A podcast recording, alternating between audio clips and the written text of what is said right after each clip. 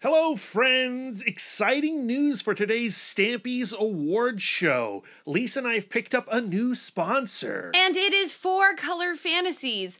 You have already heard us wax poetic about Four Color Fantasies. It's in Winchester, Virginia, and we get in our car and drive for an hour to browse their back issues. There has been so much conversation about comic book retailers lately, and we are so lucky to know Four Color Fantasies. It is easily one of the best shops in our area. It's been operating for 36 years. 36 years. We love Mike and Eric. They have the friendliest, most knowledgeable staff. They have bottomless back issues that are constantly being rotated. They have amazing events, and that would be enough to make it an amazing comic book store. But they do more. They have built this tremendous community around them. Not only are they co sponsors of our Alamo Drafthouse Film Club series that we do every month, next movie is Hulk 2003 on January 21st at 4 o'clock,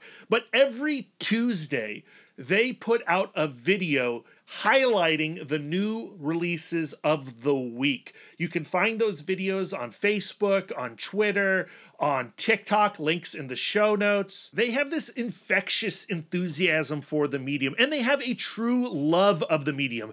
They love comics, every kind of comic. And they love readers, which they've proved many times over with their sketch cover charity auction. They've raised over $27,000 for the literacy volunteers of the Winchester area, featuring artists that you're going to want a piece of. Yeah, one time they had Daniel Warren Johnson do this incredible Beta Ray Bill sketch. It wrapped around. Yeah, of course, we did not score that one, but it is kind of ridiculous how Lisa and I alone have been able to acquire original art by the likes of Jeff Lemire, Brian Stelfreeze, Steve Lieber for super inexpensive prices. This auction, this is where you need to be if you love comic book art. And if you splurge a little, that's okay. It's all for literacy. And guess what? They ship. So you are a silly goose if you do not follow all of their socials and see when they announce that that next auction is kicking off. Yeah, and the next auction will have original art from the likes of like Charlie Adlard and Sean Phillips. I've seen the Sean Phillips James Bond cover. Oh, want it. And Lisa and I will be gunning for it. So you're going to have to compete with us. Now, if you are local or you don't mind a long drive, January 6th, Four Color Fantasies will be having their massive post Christmas sale. And it's so cool how they do it. So, starting at noon from one o'clock, everything in the shop is 5% off. 1 till 2, 10%. Two to three, 15%. 3 to 4, 20%. Four to six, 25%. But that is where the game's discount is capped. 6 till 8, 30%. Eight to nine, 35%. 9 till 10, 40%. Supplies discount capped. 10 to 11, 45% off. But that's where the new comics and trades discount gets capped. And here's where it gets nuts. Do you want to get nuts? Let's get nuts. 11 till midnight, 50% off of all back issues. So they do this sale every year. They also do a pre-Christmas sale every year. And Lisa and I did attend the pre-Christmas sale from 11 to midnight. And we bought so many Oh, G.I. Joe comics for goodness. so little.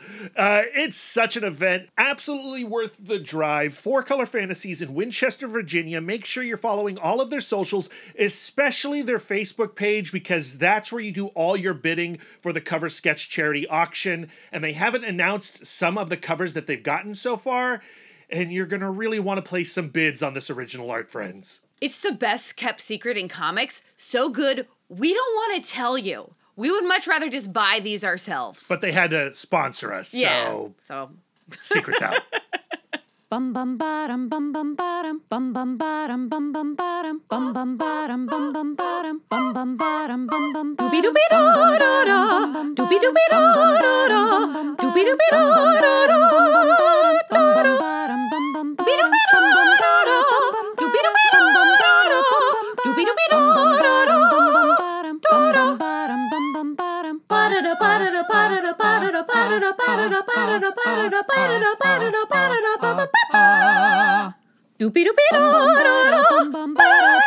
You are now in session with the Comic Book Couples Counseling Podcast. I'm Lisa Gullickson. And I'm Brad Gullickson. And each month we evaluate a different iconic romance within the four color realm. In this episode, part the beaded curtain. Everyone put your keys in the bowl. We've lit scented candles. We've pushed the hard furniture to the walls to make room for bean bags and afghans because we are having a love-in for books. uh, w- w- why are they putting their keys in the bowl? Because we don't want all that jingle jangle poking us while we're reading our comics. It's the 2023 Stampies Part 1. I love these episodes, our Stampies, and I think this is the first year in which we're calling them the Stampies. I'm still not sold on it. You're not sold on Not the Stampies? sold- no, I'm joking. Why? Why do we call them Stampies? Because it gets our stamp of approval. That's these right. comics get our stamp of approval, which sounds serious and official, but really it's anything but. We love our caveats here in the Love Nest. And we got to say, these prizes, these awards, have no merit. They're just decided on between me and Brad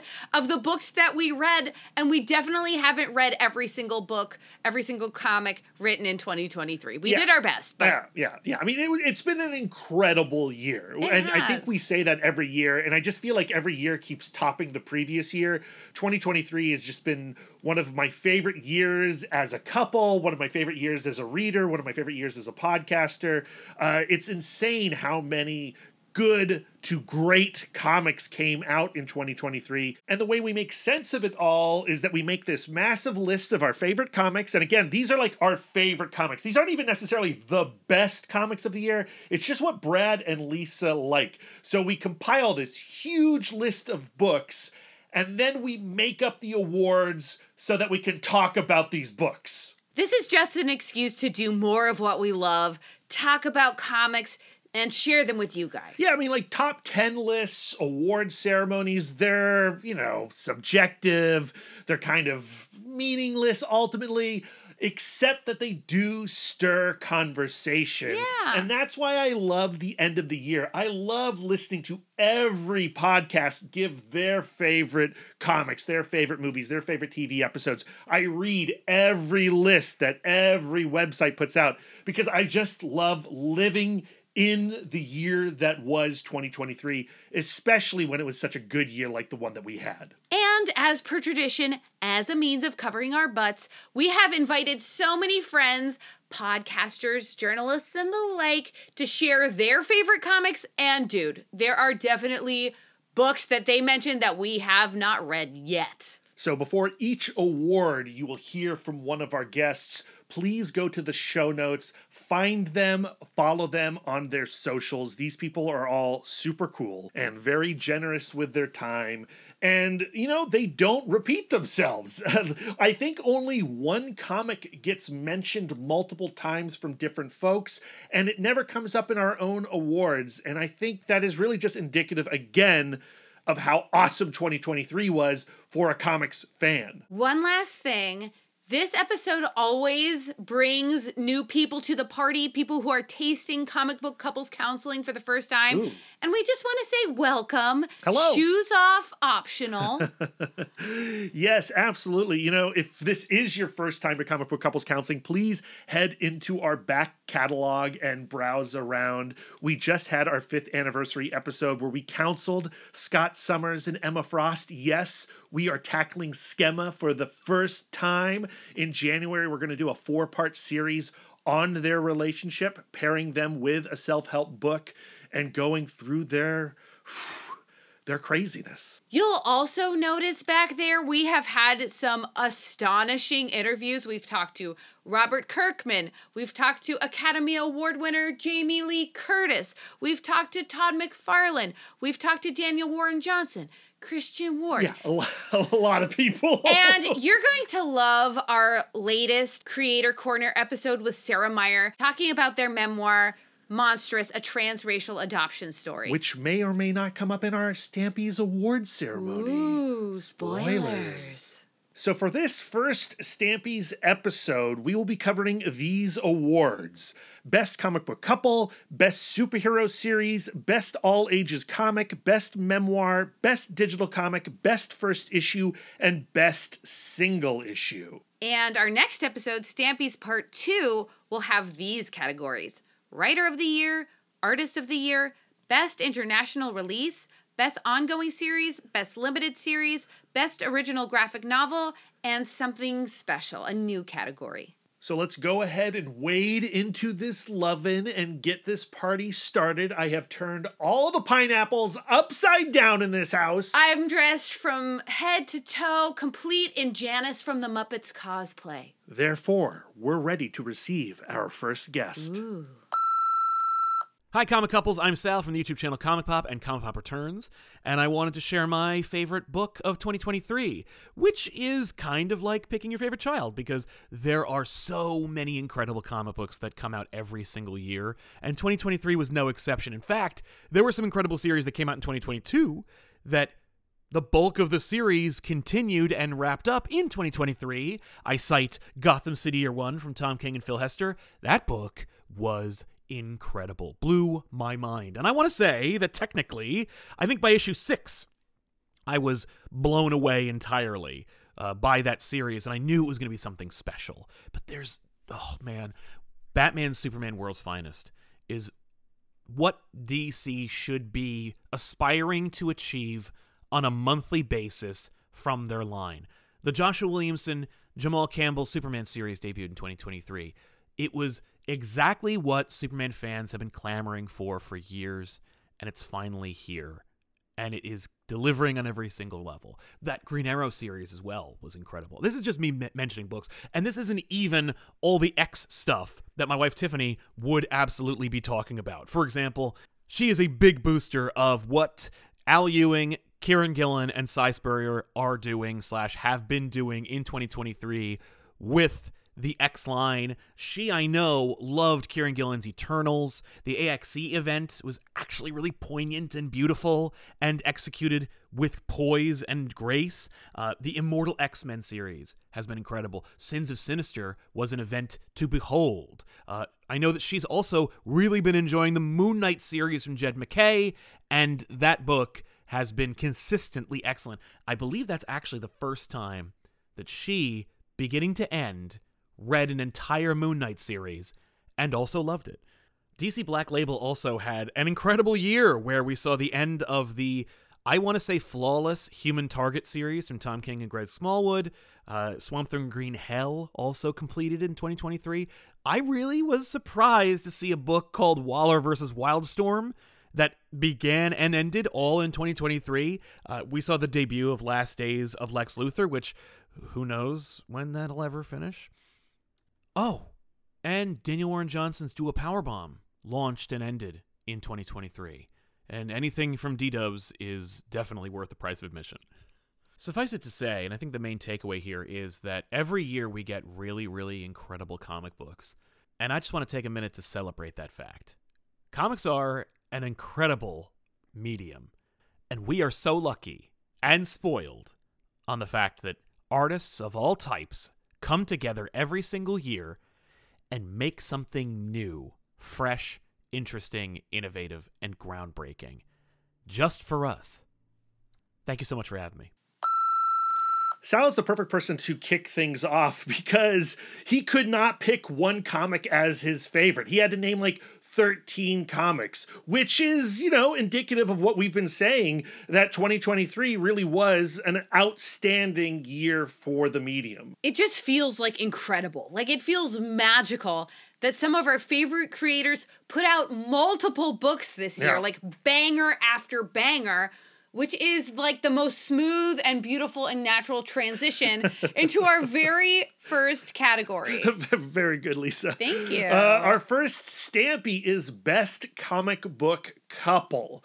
And we gotta give it to Gabby and Trudy from I Hate This Place by Kyle Starks and Artem Topolin. Kyle Starks has had possibly one of the best years of his career with books like Peacemaker Tries Hard, Where Monsters Lie, Marvel Pets Unleashed, and of course, completing I Hate This Place, a book that Lisa and I have obsessed over for the last two years. When people talk about Kyle Starks, the first thing they go to is his humor. He mm-hmm. is so ridiculously funny. His brain is so like going in all directions at all times. He can always reach for that unexpected thing and it's like such a total delight. And I Hate This Place is a kitchen sink horror comic. You know, it's about Gabby and Trudy going to this house in the woods, and at this house, like every horror thing is happening. You know, like, Right. let's throw in Evil Dead, let's throw in UFOs, let's throw in time travel. And it makes it impossible to guess what you're going to see on the next page. And that is so fun and exciting. But the reason I hate this place is getting the special distinction of best comic book couple is that Kyle Starks has this tremendous intuition when it comes to writing relationships. And Gabby and Trudy are what we are always looking for in in stories is a couple that is functioning so uh, at such a high degree even though they are different. Like they um have their conflicts. They don't always see eye to eye but instead of seeing that as reason for them to fight all of the time and bicker he makes it a reason why they survive. And the love is so tangible in the book, so that when the threats become as extreme as they do, especially towards the climax of I Hate This Place, our hopes and dreams for them are so palpable mm-hmm. and they it that it feels fragile and you're you you are worrying you are so stressed out about what's going to happen to these two at the end of I hate this place. And we're not going to spoil anything, but they they do find a climax. You know, Artem Topolin and Kyle Starks find a climax for this book. I wish it could have gone on forever for at least 50 more issues, but what we get is satisfying. And, you know, Artem Topolin also is the perfect match for Kyle Starks and what he's trying to do with the relationship. yeah it's the perfect balance of like grounded and whimsy there is a recognizable reality in the illustrations, in their mm-hmm. expressions, but it can also venture into pure cartooning, right? Yeah, and that yeah. is a delight. the storytelling in I Hate This Place is just like so dense. And there is so much in just two trade paperbacks, just so much to unpack. And we are totally 100% covering Gabby and Trudy in a coupling session in 2024. It just has to happen. Yeah, I think we should do it after Scott and Emma. You know, that should be like our February March couple. Yes. Like a Valentine's Day special. Yeah. Okay, one category down, many to come. I feel like we're in a good space. We've got some good vibes going. Let's mingle about the love nest and see whom else is ready to love on some comics. Hello, everyone out there in comic book couples counseling land. I am Vactor from the Vactorverse, youtube.com slash Vactor, and I'm here to talk about my favorite book of 2023. Now, it's hard for me not to say saga, but I'm going to change it up, flip it up, because I said saga last year. This year, I'm going to go with Dan Mora, Mark Waid, Batman Superman, World's Finest. This is exactly what the title says the world's finest. I, I don't think there was a better artist in 2023 than Dan Mora. I don't think there was a better writer than Mark Waid in 2023. So this tag team has done a fantastic job. I love everything about this book. I love that it's all of the classic stuff from when I was growing up and it's all of the modern stuff that's coming out right now. It's just a mixture and blend of the two, a fantastic hybrid. I love it. No one understands these characters better than Mark Waid. And I think you're going to get a whole lot of fun out of this one. So definitely check out Batman Superman World's Finest if you have not. And big shout out to Brad and Lisa, you two, five years. Congratulations of doing a fantastic job. Here's to 500 more. Thank you, Vactor. Although I got to say, I don't know if that is a blessing or a curse. 500 more years of comic book couples counseling. Yeah, that sounds like a real like monkey's paw. Like, uh, my back is sore now, you know? So, like, in 500 years, am I just going to be a skull and a microphone? I imagine it'll be like us at Pompeii. You know, we're dust, but we're holding each oh, other, Oh, it's sweet microphone and in hand still. and Vactor gave another shout out to World's Finest. Not the last time you'll hear about this comic book on the Stampies. But it is not our selection for best superhero series. That goes to another DC comic, Birds of Prey. Like Mark Waid and Dan Mora being like the perfect pairing, Kelly Thompson, Leonardo Romero, and colorist Jordie Bellaire, like they come together and they deliver a book that looks unlike any other spandex book out there. Even though Leonardo Romero is clearly from the school of Alex Toth, like he belongs out there with Chris Samnee and Tom Reilly and Alex Maleev. I would toss a little Elsa Charretier and Darwyn Cooke in there. Absolutely, 100%. But it's Jordie Bellaire combined with Leonardo Romero that just like takes it to this other realm. And we've only had four issues of Birds of Prey, but they have been perfect issues. And talk about great character dynamics. This team, like you when you heard the announcement like, "Oh, these folks are all going to come together." You're like, "That's absurd. That's crazy." Who do you know who put it best? It was Harley Quinn who said, "It's weird, but it's an A-list weird, and I'm into it." Like, yes, Harley, me too. Yeah, and the whole idea of we have to bust into Themyscira to break out sin, uh, like like the stakes are high. Yeah, I, but I love the emphasis on like sisterhood and all of the multifaceted things that sisterhood can and will ultimately mean. Yeah, and Kelly Thompson, like every issue, like ends with like a dun dun dun, and you're you're freaking out. You're just dying to get to that next book. It is a highly addictive comic. For me, I'm showing up for the characters. I feel like Kelly Thompson really shines in the dialogue and how she can delineate each of the characters' voices without them being too much of like caricatures. Like, I love her Big Barda, and her Big Barda's kind of stilted but weirdly warm manner. And that balanced with Harley Quinn being genuinely hilarious and funny and vulnerable. I love Zealot, a mm. character that I have not read since I was a teenager when Zealot was just this image comics creation hanging out in Wildcats. But here is Zealot with Harley Quinn. And like that combo shouldn't work, but does. And yeah, it's because Kelly Thompson just knows how to maneuver and manipulate these dynamics. And while I agree that ultimately it is the character work, the emotion that is bringing me back to the comic over and over again, you cannot deny the action in mm-hmm. this series. It's some of the finest that we've seen this year. And the splash pages, like that splash page in the Oblivion Bar in the second issue, I've been thinking about that constantly since I read it. Oh yeah, those like third rate golems. Yes. Yeah, living rent free in the back of my head.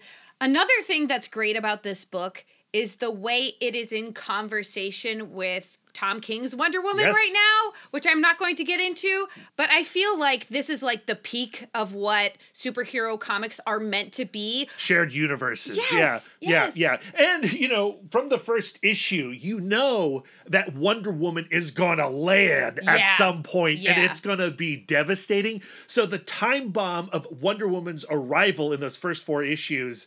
I mean, all you know, it's it's exciting. It's I exciting just feel stuff. like as a culture right now with superhero comics, we are really expanding and exploring what it means to be a female superhero and how complicated that can be and how um, confining it can be when people are going are are laying out their expectations. Yeah, so we only had four issues of Birds of Prey. It seems like a bold proclamation to say that it's our favorite superhero series. But this is our the year. show. But it's our show. Our and show. they were four 10 out of 10 comics, So right? fun. Uh, the fifth issue comes out in January, the first week of January.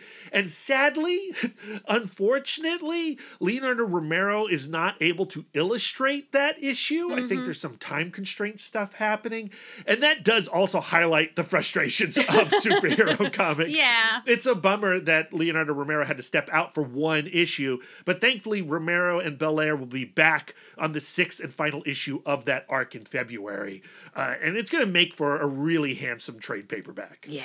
World's Finest, also really, really, really good. Yeah, read that too. Now, to set up our next category, we're going to bring in a couple guests to name their favorite comics of 2023. Hey everyone, this is Chris Hacker, and Aaron Knowles. and we are the host of the Oblivion Bar, a nerd culture podcast. Firstly, we wanted to thank both Brad and Lisa for not only being one of our podcasting BFFs, Mm. but also inviting us to contribute to their end of year episode. Yeah, we had a couple choices we wanted to promote here. Titles like Kill Your Darlings by Ethan Parker, Griffin Sheridan, and Bob Quinn. Or Superman Lost by Christopher Priest and Carlo Pagulayan. And how could we forget Batman City of Madness by our main man, Christian Ward? But we ultimately decided on championing the Boombox young adult series Zawa and the Belly of the Beast by Michael Dialynas. Shameless plug, but we had Michael on the show not too long ago to discuss this series. And while we were excited for its release based on it being on the cover of previews and it just being a beautiful book, you can tell based on how Michael talks about Zawa that this story is one that he's always wanted to tell. Zawa. and the crazy part is that Michael is doing everything with this book. He's writing, illustrating, Mm. inking, coloring, and lettering. The man's just a box of talent. do it all. do it all. Like Chris said, it's clear he's super passionate about this book, and it makes it easy to recommend the series to new readers and old readers. At the time of this recording, there's only been one issue that's been released, but we are confident that just with that inaugural issue, you too will fall in love with Zawa. So once again, thank you to the Gullicksons for not only asking us to do this blurb, but also just putting out an episode like this, which is honestly great on its own. Yeah, we can't wait to hear what other 2023 comics everyone else is loving. Bye! Bye! Hi, Lisa and Brad. This is Oliver Sava, arts and culture writer for Polygon, Vulture, Chicago Magazine, and many more. And I wanted to talk about one of my favorite comics of 2023 Wes Craig's Kaya from Image Comics. Most people will know Craig as the artist and co creator of Deadly Class with Rick Remender, but Kaya is his first ongoing series as both writer and artist, and it is phenomenal. It's a gorgeous fantasy series about a teenage girl with a robot arm and her little brother who is prophesied to stop an evil robot empire. And every page is overflowing with personality and detail and just pure creative passion. Craig's approach to world building is totally immersive. He relies on creature, character, environment design to shape the narrative as much as, if not more than, the script. And the script gives you a lot political intrigue, mystical conflicts, tragic romance, and at the heart, this tender relationship between a brother and sister. Craig has brilliant support from Jason Wordie on colors and AndWorld design on letters, and I especially appreciate what Craig does with the design of the book. Each issue of Kaya has text on the cover teasing what will happen in the issue, as well as a summary of the book's overall concept and a previously on, highlighting the things you need to know the most.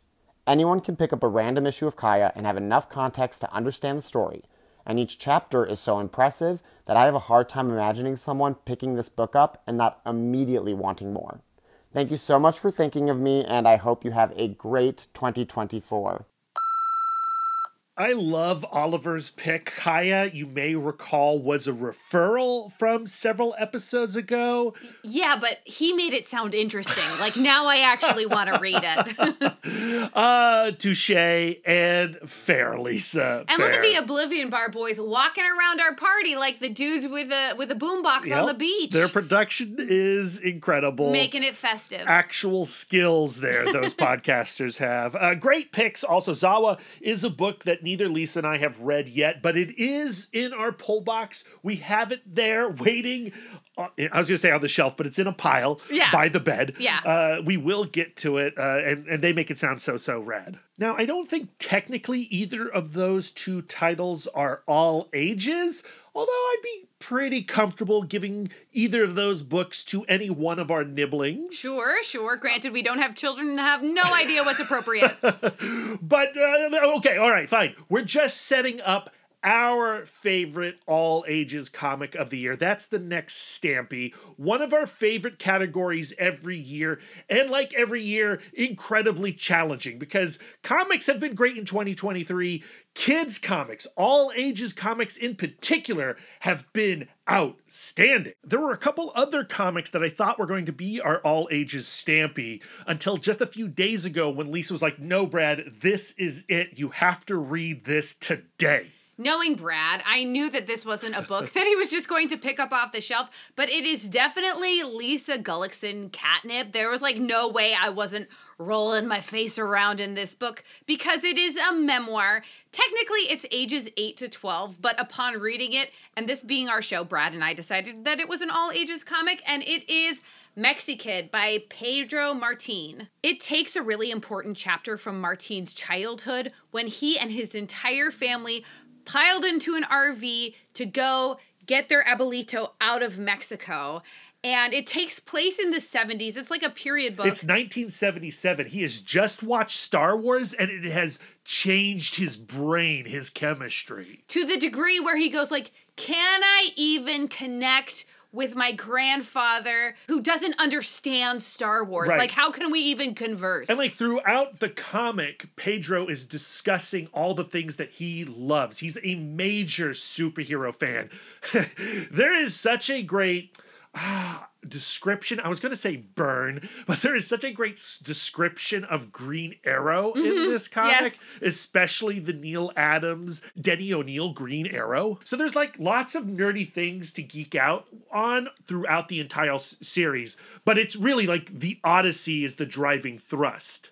Pedro Martin talks about his childhood with such specificity. Mm. It's like a wonderful example about how the more pointed, the more specific your story is, the more universal it can become. One of the aspects about his childhood that I really found myself getting lost in is this idea of the difference between the chasm between older siblings and younger siblings. And in his story, this is exacerbated by the older siblings were born in Mexico, the younger siblings were born in the United States. And because of that, they just have kind of like this they stand at two precipices looking at the same thing. Yeah, there's the siblings who are mostly Mexican, and then there's the siblings who are mostly American. Yeah, so it's like a study of like what makes your identity. Is your identity something that you're born with or is it something that you build?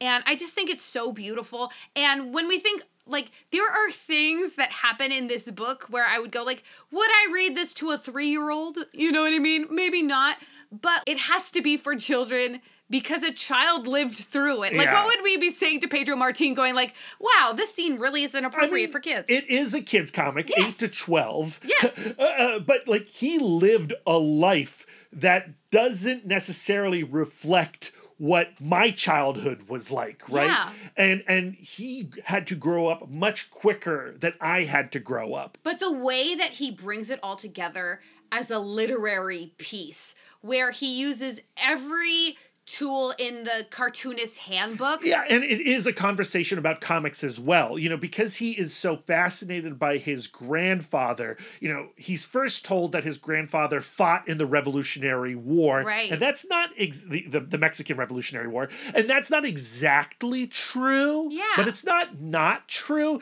But the way that Pedro Martin explores it as a child is he makes comics of what his grandfather was up to. Mm-hmm. And when we go into those comic sections, they're pulp adventure stories, they're Silver Age comics. It's such a playful memoir that I think any reader can enjoy, but a comics reader is going to really enjoy. And the thing is, Lisa, you read this much earlier in the year, Mm-hmm. and there is a sequence in the book. There's a two page sequence about the avocado. Yes. And that like really stuck in your imagination, and you kept repeating it to me throughout the year. Because it's two pages where I'm like, I'm a better person for having considered the avocado in this way. Yeah, yeah. And we're not going to spoil it here, but I would highly encourage you to seek out Mexikid. It is a book that has had a lot of success in the scholastic book mm-hmm. world, but I don't see a lot of like comics heads talking about it. I don't see it popping up on top 10 lists. Which is ridiculous because this book is for you. Yeah, I mean, it's such a comics heads book. It's, I mean, it's really, really fabulous. Obviously, we, We gave love it, it. a stampy. Yeah. Now let's wander back into the love in I feel a I feel a cramp coming on. Who's gonna know some stretches? these transitions. Uh, but let's see, who are we mingling with next? Let's go find our next guest here. Hey, comic book couples counseling. It's Robyn Warren of Geek Girl Strong. Thanks for asking me what my favorite comic of the year was. My choice is the True Cult trade paperback, which collects the entire story, issues one through five, including some bonus material. It was written by Scott Bryan Wilson, illustrated by Liana Kangas, plus Gab Contreras, DC Hopkins, Jimmy Savage, and Jaslyn Stone. The main character, Marty, is a fast food worker who decides he wants something to change in his life and decides to pull off a heist. He accidentally steals something that belonged to a satanic cult, and mayhem ensues from there. I first read this comic digitally as single issues after supporting its Kickstarter before it got picked up by IDW. And even since first reading it, I told this team that this comic book was one of the most original comics I had read in a long time. Liana's illustrations create fully fleshed out characters that makes you feel like you're watching the story play out live. And the story itself is a collection that hits right at the heart of what a lot of people that I know are going through some where is God now feelings, questioning your career choices, and looking for small bites of security, even if we only find it in a crushing hug from a friend giving us the tough love we didn't ask for but are truly thankful for, all while navigating the different personalities of our different chosen family members, not limited to, but especially at work. If anyone is interested in my current work helping nerds evolve their relationships with health, well being, and their bodies in general via private health coaching, public events, plus group and workplace workshops that can all be found at geekgirlstrong.com and basically all of the social medias at geekgirlstrong. Thanks again, and here's to another year of creating, reading, and often critiquing kick ass comics. Oh man, heist, relationships, self care, self help angle. Has there been some kind of sandwich mix up? Because that sounds like our jam. Yeah, yeah, yeah. It's it's it's not good that we have not read True Cult yet. Uh, we gotta correct that as soon as possible. Uh, thank you, Robyn, for the reminder, and uh, please seek out their good work. We first met Robyn at the San Diego Comic Con, and we're kind of in awe of everything that she does. Mm-hmm. For our next Stampy, we could have given this one to Mexikid. So we've got two memoirs back to back. But this one, hopefully, you're already aware of because you listened to our episode last week in conversation with Sarah Myer. Yes, we're awarding the best memoir to Monstrous, a transracial adoption story. Quick summary we met Sarah at New York Comic Con at our IDW Ninja Turtles panel, and they just blew our mind with their brain and their talent and their ability to just like take a stage, run a room, tell a story. And their passion and their nerddom. So we flitted, we fleed, we flew to the artist alley to get their memoir, and it is gorgeous. Yeah, so here's the basic plot synopsis Sarah is a transracial adoptee. They were born in South Korea and adopted by two white people, and they grew up in rural Maryland on a farm. And it's a pretty antagonistic community, especially the schoolyards and they experienced a lot of bullying and mocking. And Sarah escaped into cartoons and comics, grew up a big time Teenage Mutant Ninja Turtles maniac, and had obviously this tremendous imagination. But that imagination was a bit of a double edged sword because it caused them to internalize a lot of these negative emotions. And it would also often alienate them from their peers. So, what had initially started as just like coping mechanisms became almost like repellent. And um, I don't want to give the rest of the story away. It is beautiful. It is extraordinarily told. It's raw, mm-hmm. vulnerable. Yes. Right. And so when we had Sarah on the podcast, we talked a lot about what it was like to put so much of yourself out there and also to like structure your life in Yeah. a narrative. Mm-hmm. Yeah, creating a beginning, middle, and end to a story that is not over because Sarah is still out there killing it. It's also funny and charming, just like Sarah. I tend to make all books sound like the biggest drag ever, but it's like fun, funny, and um, yeah, and you get to know the creator even better and perhaps learn to know yourself better. Just like Mexikid, I think Monstrous is a book that a comics reader is going to respond to in a way that the average reader will not. It is such a celebration of the medium, and like Mexikid, very playful with the medium too. Team Weird Fears. I just like repeat everything that we talked about in our last episode. I just love that episode so much. Yeah, please, if you haven't, if you're one of the new listeners who's here just for the Stampies, go back to last week's show and hear Sarah go through the experience of creating Monstrous. And also hear about their world at Teenage Mutant Ninja Turtles. They've been illustrating the last batch of Saturday Morning Adventures issues, and they've been so much fun. I said it there and I'll say it again. The ShredderCon issue is amazing. Oh man, I am like so jazzed from all of this talking comics, and I want to read some of these right now. And I'm literally surrounded by screens, and none of them have comics on them. Well, that's okay, Lisa, because it's now time for some referrals. Sponsored by Omnibus. Omnibus is a modern digital comic book store and reader app carrying your favorite single issues, volumes, and omnibuses all day and date. Just like your local comic book store, you pay per book, but digital. Their focus is on building an excellent customer shopping and reading experience and using novel discovery features to help fans find their next new favorite book. They feature top tier content and already have many of the top publishers in comics today. So normally we would be in the spirit of helping folks find their new favorite book, and we would suggest some referrals to our counselees. That's you guys. But we've already had so many guests on this podcast suggesting books. Lisa, any of these comics that our guests have mentioned or that we have mentioned in the Stampies, can you find them on Omnibus? Of course you can.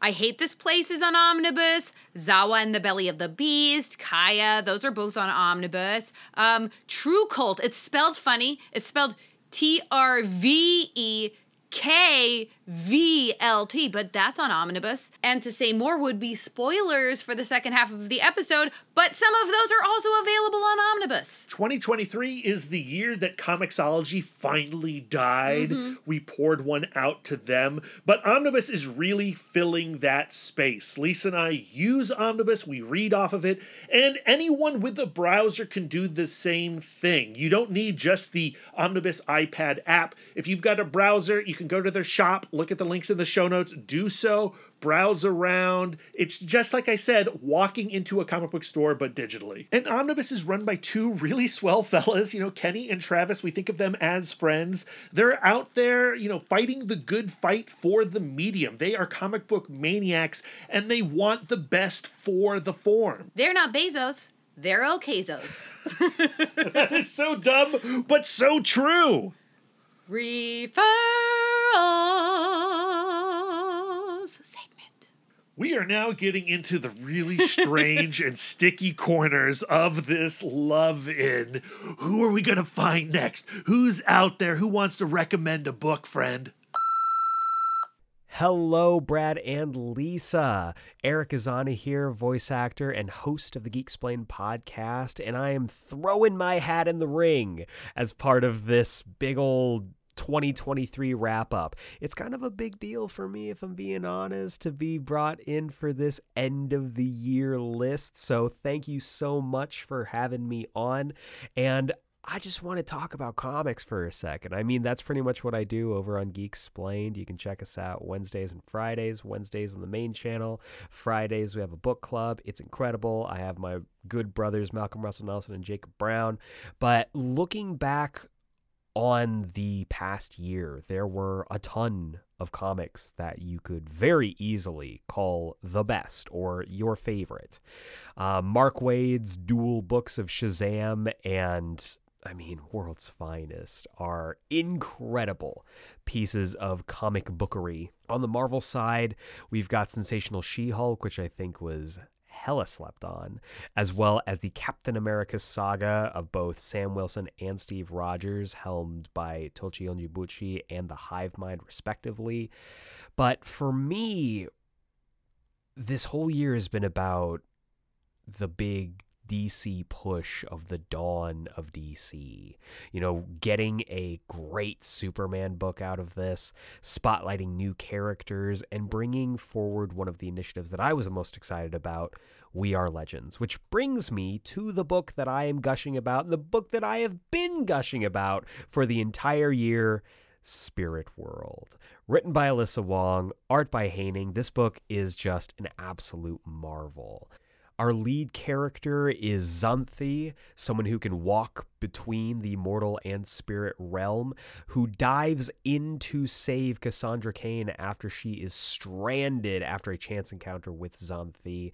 And Xanthe heads down into this realm alongside their kind of frenemy John Constantine, Constantine, if you're nasty, and the two of them embark on this journey not just to save Cass, but also to deal with Xanthe's search for identity. I think the idea of searching for one's identity and not just that but also accepting and learning to love one's identity is core to the Asian American experience. And as an Asian American comic book reader getting this whole initiative was amazing. And to be very clear you should check out all of those books. City Boy The Vigil both slap go read those. But for me, Spirit World was my jam. I love supernatural stories. I love stories that deal with Asian mythology and having Xanthe wielding their big ass sword, fighting demons, while also trying to learn how to reconnect with the people around them was just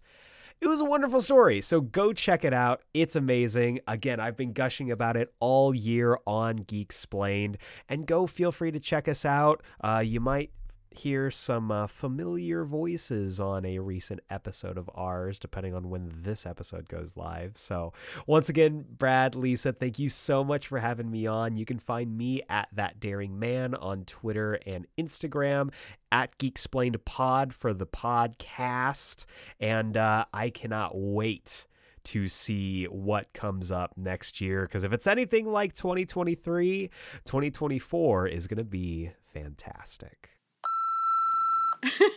Why is Aeric in the sticky corner? It it must be all that gushing he's doing. Uh, no, it's because he says Constantine because he's Ooh, nasty. he nasty. I like it. Uh, what I love about that is we have a buddy, uh, Matt Constantine. Why are we shouting him out? Because he's a friend. He is. He's a friend, and he's absolutely nasty. He and is. that's how he likes it pronounced, Constantine. Great pick, Aeric. Thank you.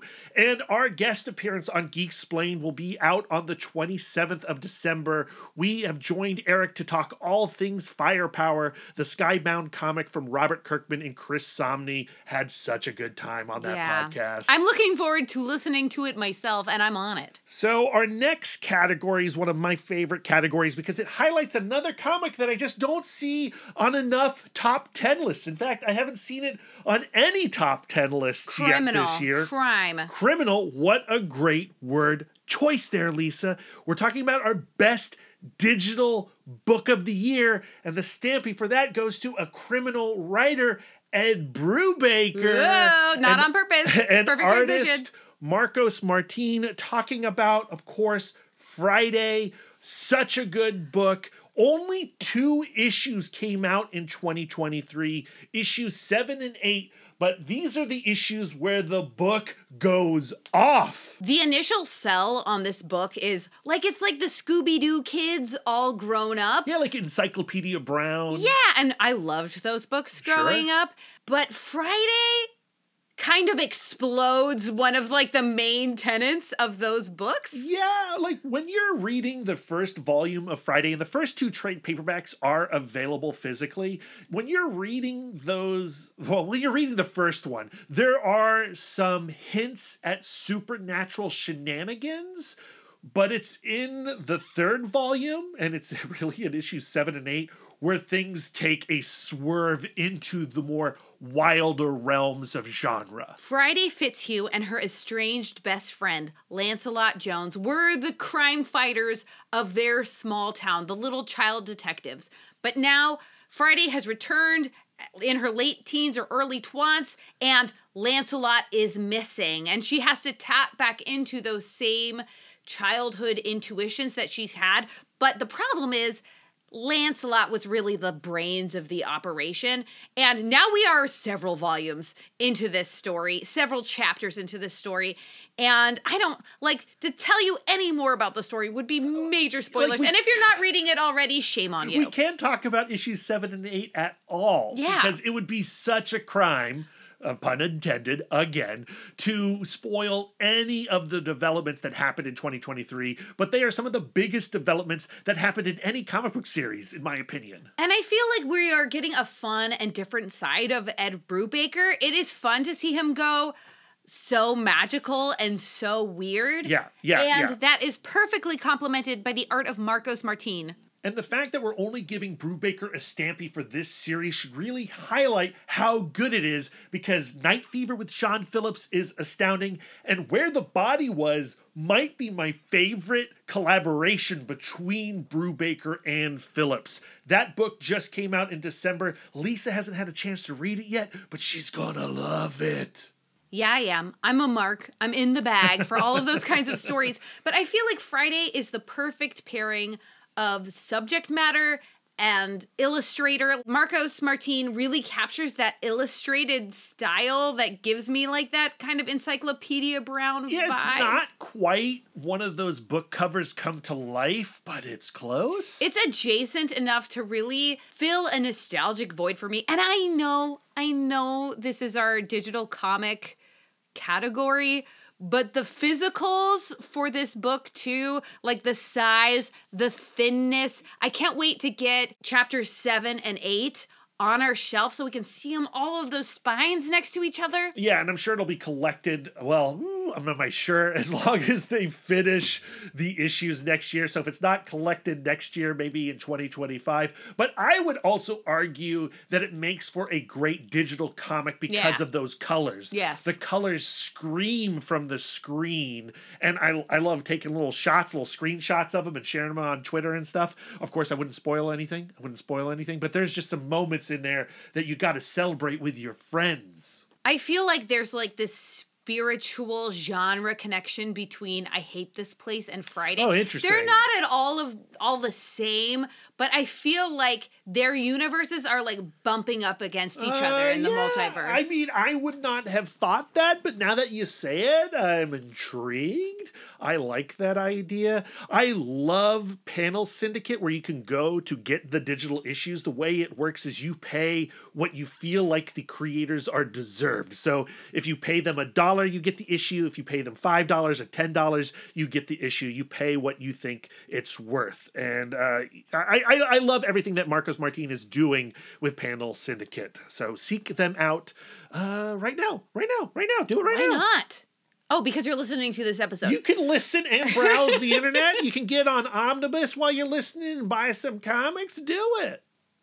We are freewheeling in this lovin'. I mean, I have poured myself some scotch at some point. Oh, uh, during they could this hear recording. it. They could hear it. We've really loosened up, which is good. Like you know, we're gonna let's take another round around the room. Make sure everyone's hydrated. Who's in the shadows? Nobody needs any little snackies or anything. Moose munch. Hey, this is Chris And Lance, from Comic Book Keepers. here once again in this year of 2023 to join in on this amazing episode with Brad and Lisa to talk about our favorite comics of the year, Chris. Thank you, Brad and Lisa, and Happy New Year to you. We don't have much time, so let's jump straight into it. Chris, what is your favorite comic of 2023? Okay, well, the one that surprised me the most and that I actually liked it was World's Finest Superman Batman by Mark Waid and Dan Mora. An amazing creative team. So I, I guess I shouldn't be so surprised that I liked it, but I'm not really a Superman or Batman comic reader. And so I kind of read this with a, you know, this should be entertaining. And it's really fun. It's super uh, action packed and bright and art is amazing because Dan Mora is amazing. We've talked about him before. Mark Waid is is stellar in his storylines and the hooks, and I, I love the just interplay of all the characters and everything. So it's a really fun, just it's a really fun book. Like it's a really fun comic book for any kind of reader. Um, it's hard to put down. It's it's easy to keep going. It's on DC Infinite, so it's it's available to read virtually as well as in person, but I definitely recommend it. Um, and uh, and it, it's a convert for me. I'm like, cool. Now I'm reading Superman, Batman for that. So that's my pick of the year. How about you? You cannot go wrong with the duo of Mark Waid and Dan Mora. But I had to go in a different direction for my favorite comic of 2023, and that is going to be Beneath the Trees Where Nobody Sees from the mind of Patrick Horvath. This series is absolutely bonkers in the best way possible. Think of it like Richard Scarry's Busy Busy Town meets Dexter. This is cute and cuddly creatures that are involved in some very messed up behavior and murdery behavior at that. I strongly remember being picked up from kindergarten, being taken over to my grandmother's house, and watching Richard Scarry's Busy Busy Town. And I also remember at a very young age being shown Goosebumps and Are You Afraid of the Dark?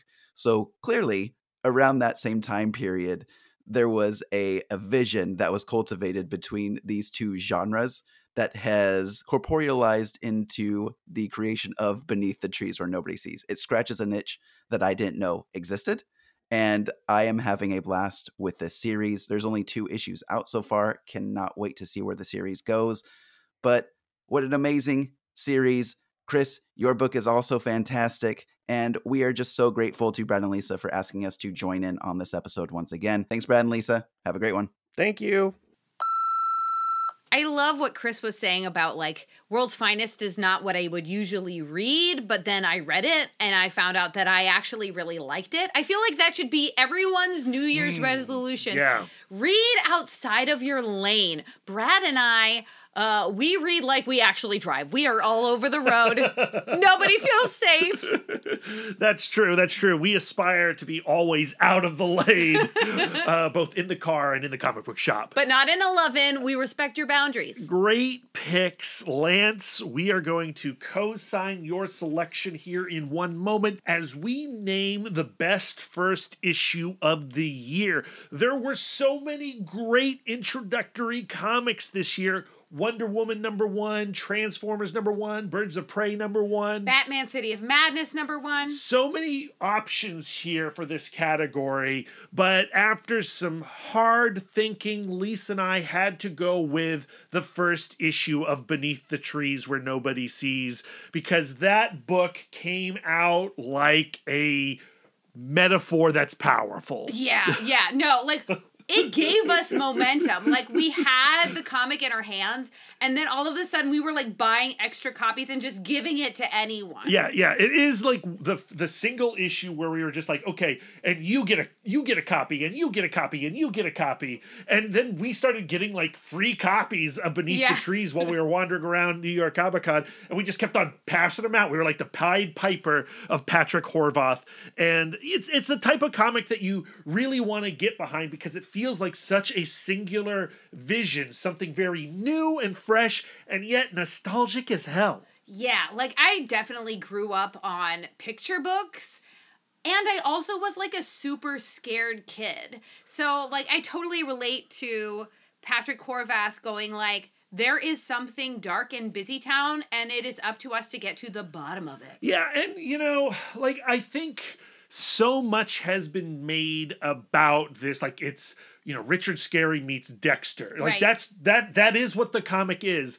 But it's so much more than that. Yes. It's what you're exploring there with your last statement there. And there's that added element of Sam the bear, the serial killer bear, out in the woods, burying a body in pieces and looking up and seeing a bear bear. Yeah. So there's like the anthropomorphized bear confronting the bear bear. You know, there's the pig butcher confronting the pigs that they have butchered. He's literally walking up to the line of metaphor and going like, "Are we all okay with this?" Yeah, yeah, yeah, yeah. And he was a guest on the podcast several months back. We had a wonderful conversation exploring these complicated and spiky ideas that are in Beneath the Trees Where Nobody Sees.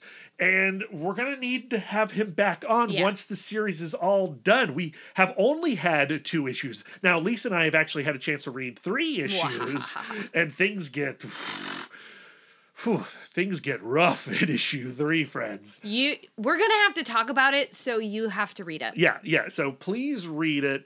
Um, but I, you know, the last thing I wanted to say about it is like it would only work if Patrick Horvath could pull off both sides. Yes. You know, the Richard Scarry and the Dexter, and he does so well with both. Mm-hmm. It is a gnarly comic. Yeah. Like it is so visceral that there are pages that I have trouble looking at. That conflict or that contradiction that occurs between like the busy, busy town and Dexter. Like they don't belong together, but they belong together so well in this panel. And I feel uncomfortable. Yeah, no, it's cute and it's creepy. Grotesque. Yeah. Grotesque. Yeah.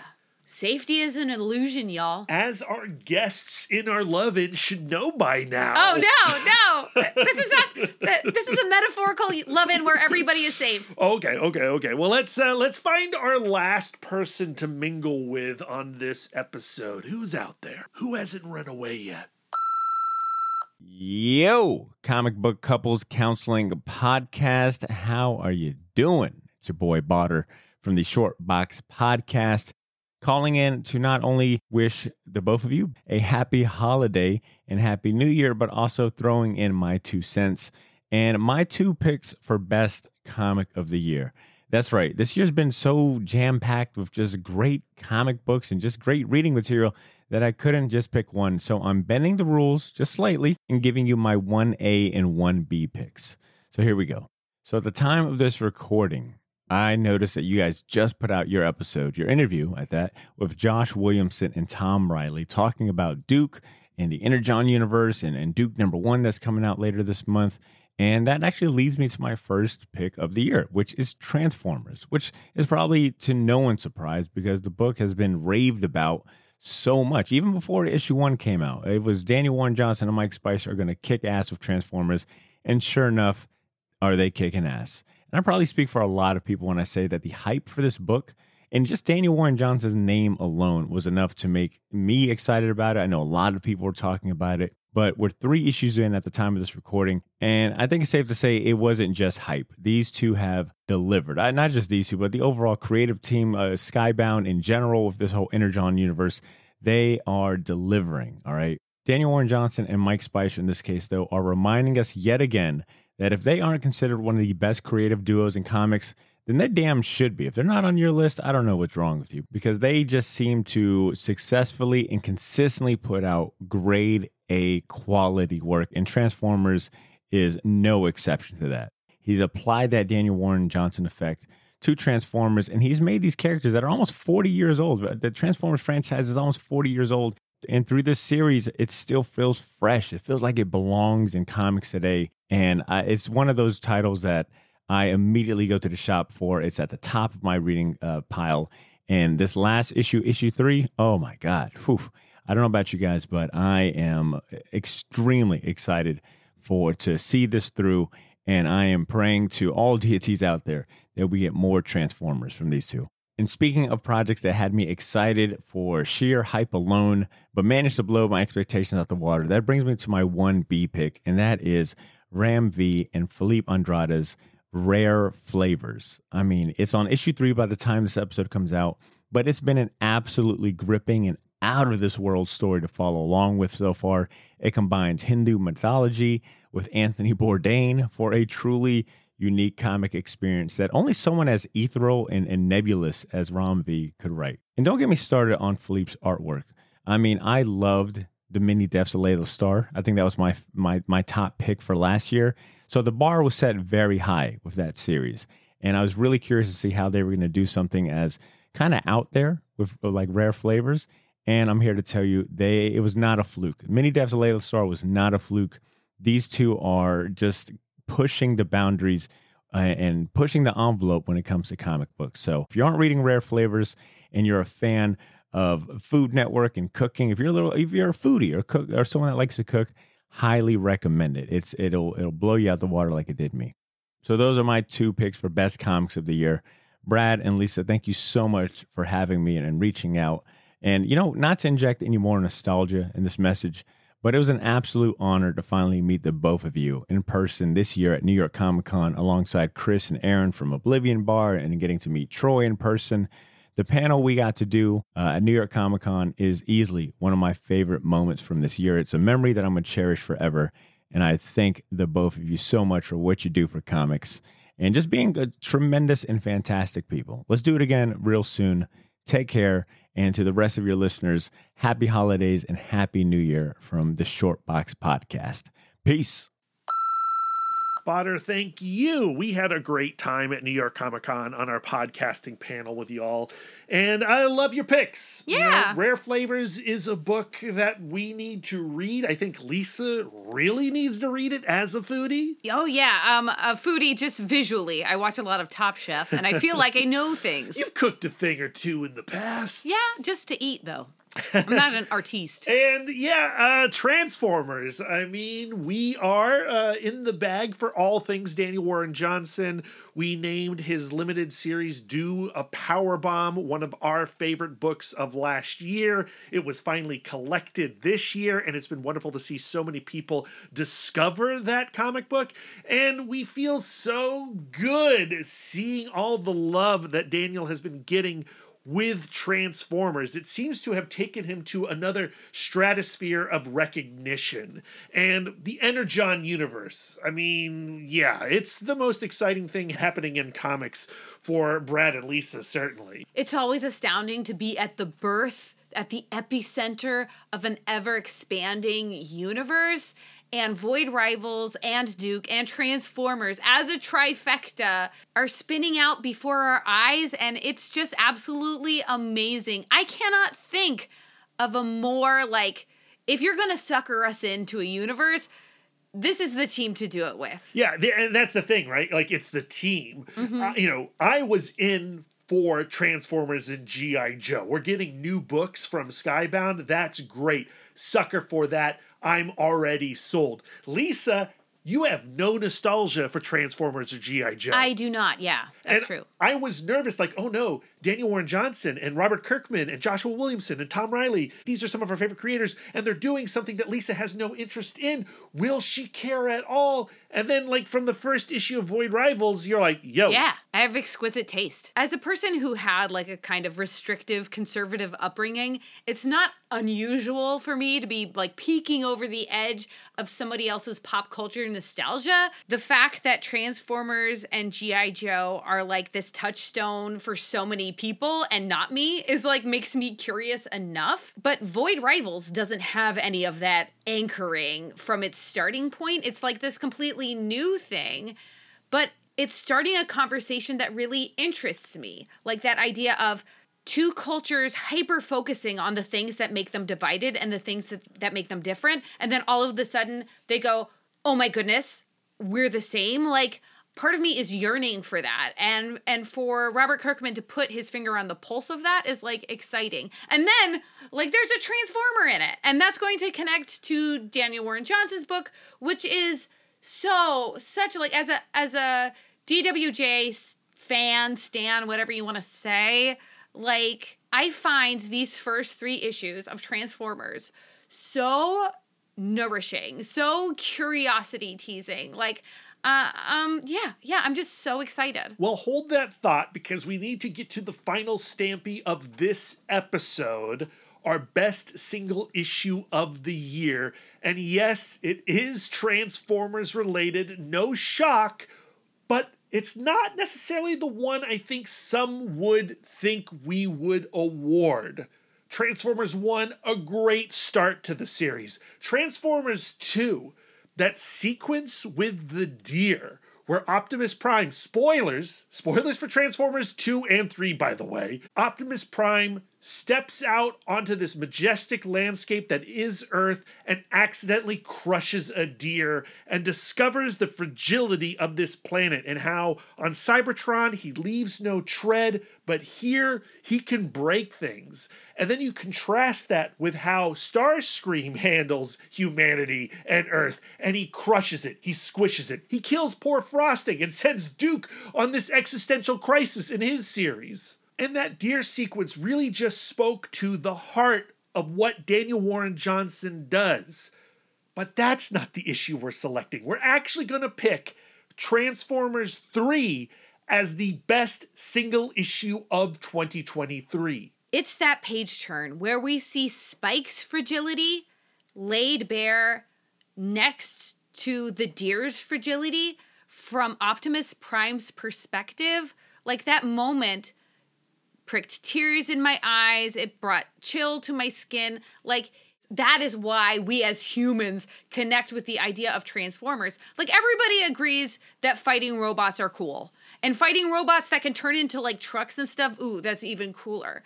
But I think what has us coming and returning to the well of Transformers is that, of course, we find the Transformers cool, but the Transformers are also curious about us, and they also care about us. The Autobots, anyway. Yeah, yeah, the Decepticons, they're bad guys. But the idea that anything so powerful would be thinking about us at all, like considering us at all, like to me, it it goes to that place in us that goes like, if I'm weaker, if I'm more fragile, if I'm scared, can I still matter in the universe? And and I feel like, you know, the Transformers points to yes. Yeah, I mean, what I love about issues two and three of Transformers is how it focuses Optimus Prime's perspective. Mm-hmm. You know, this is about Optimus discovering his role or who he is as a hero, a protector of the weak. And he lands on this incredibly breakable planet, the weakest like a planet he's ever experienced and he goes i need to protect this. And that's not necessarily what all the autobots think when you look at like cliff jumper right? He has a different perspective on what's going on but he does respect optimus. And when optimus sees the good in humanity and the beauty of earth cliff jumper will follow that that's what's exciting about being at the beginning of a universe. Like, this is where all of the principles are set up. Like, Optimus Prime doesn't yet know what he believes. He's discovering what he believes. And Yeah. it's the same in Duke and it's the same in Void Rivals. Yeah, absolutely. Great point. Great point. And, you know, Transformers 3 is basically the midpoint of Daniel Warren Johnson's first arc of Transformers. And it ends in uh, like a gripping, like, oh my gosh, is Spike done for? What is going to happen here? And that final panel of Mr. Witwicky possibly giving Optimus Prime the busted body of his son, you know, putting him into the cab. Like, you hope that Optimus can save this child. And, like, that's the other thing about Transformers issue three is how humanity then sees these Transformers and cannot differentiate between Autobots and Decepticons. They're all bad. We got to kill all these big beasts. Let's fire all our guns. We've got guns. Let's use them. And that the way that that is depicted in the third issue is just so brutally tragic. And then also going on in issue three of Transformers is this most punishing and brutal emotional beatdown, but physical beatdown between Optimus Prime and Skywarp, where Optimus Prime in this two page splash rips off his own arm and uses it to club Skywarp. Like, Transformers 3 has everything that you love about Daniel Warren Johnson in those 22 pages or whatever. What Daniel Warren Johnson does and how he sees stories cannot be imitated. He is unparalleled. And Mike Spicer's Yeah. colors bring it to life. Yeah, yeah, yeah. You know, you look at Daniel Warren Johnson's inks and they're incredible. They're Mhm. amazing. I love them. I want black and white editions of everything.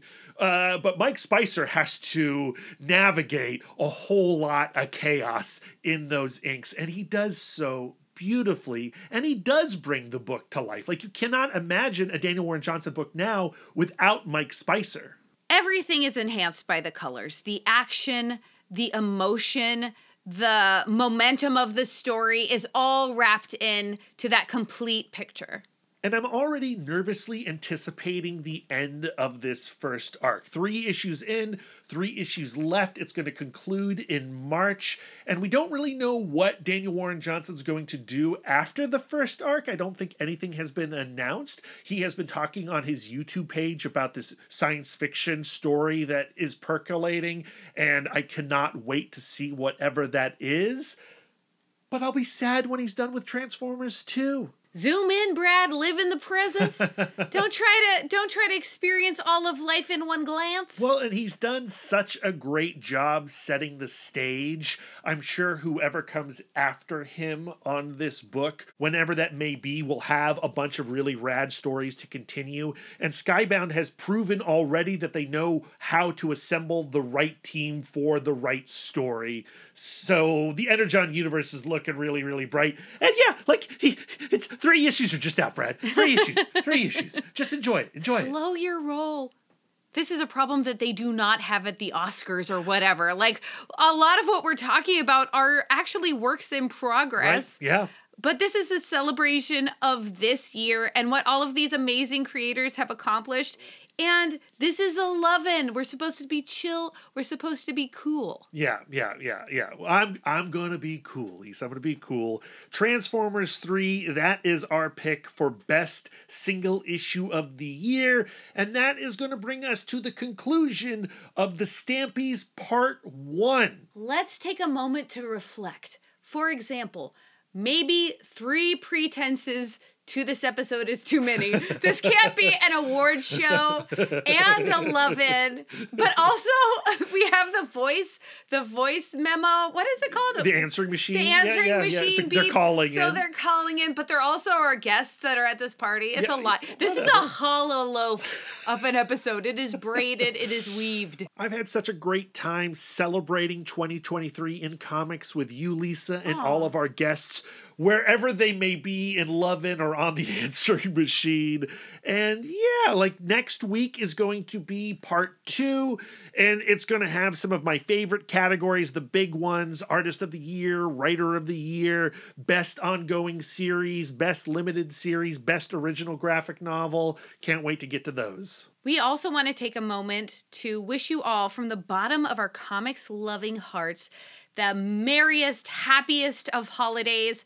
From where I'm sitting right now, I am looking at a pile a tower of unwrapped gifts and they feel they fill me with slightly with like overwhelm but it also reminds me of the love i have for this year the love i have for my family the love that i have for you guys and the love that i have for comic books and i hope that you are giving and gifting each other what you love So what you're saying, Lisa, is the moment we hit off on this record, we got to wrap some presents for our family. yeah because if i show up with everything just in sacks my mom is going to be disappointed Yeah, well, we have to record episode two of the Stampies immediately because we have to have that all wrapped up before we go on our little mini vacation because this episode's coming out on the 31st. And that's when we'll also wish you all a happy new year. Uh, so stay tuned. You don't get your happy new year just yet. we're withholding You got to wait for our Stampies. But in the meantime, let's flip these bean bags. Let's hose everything down.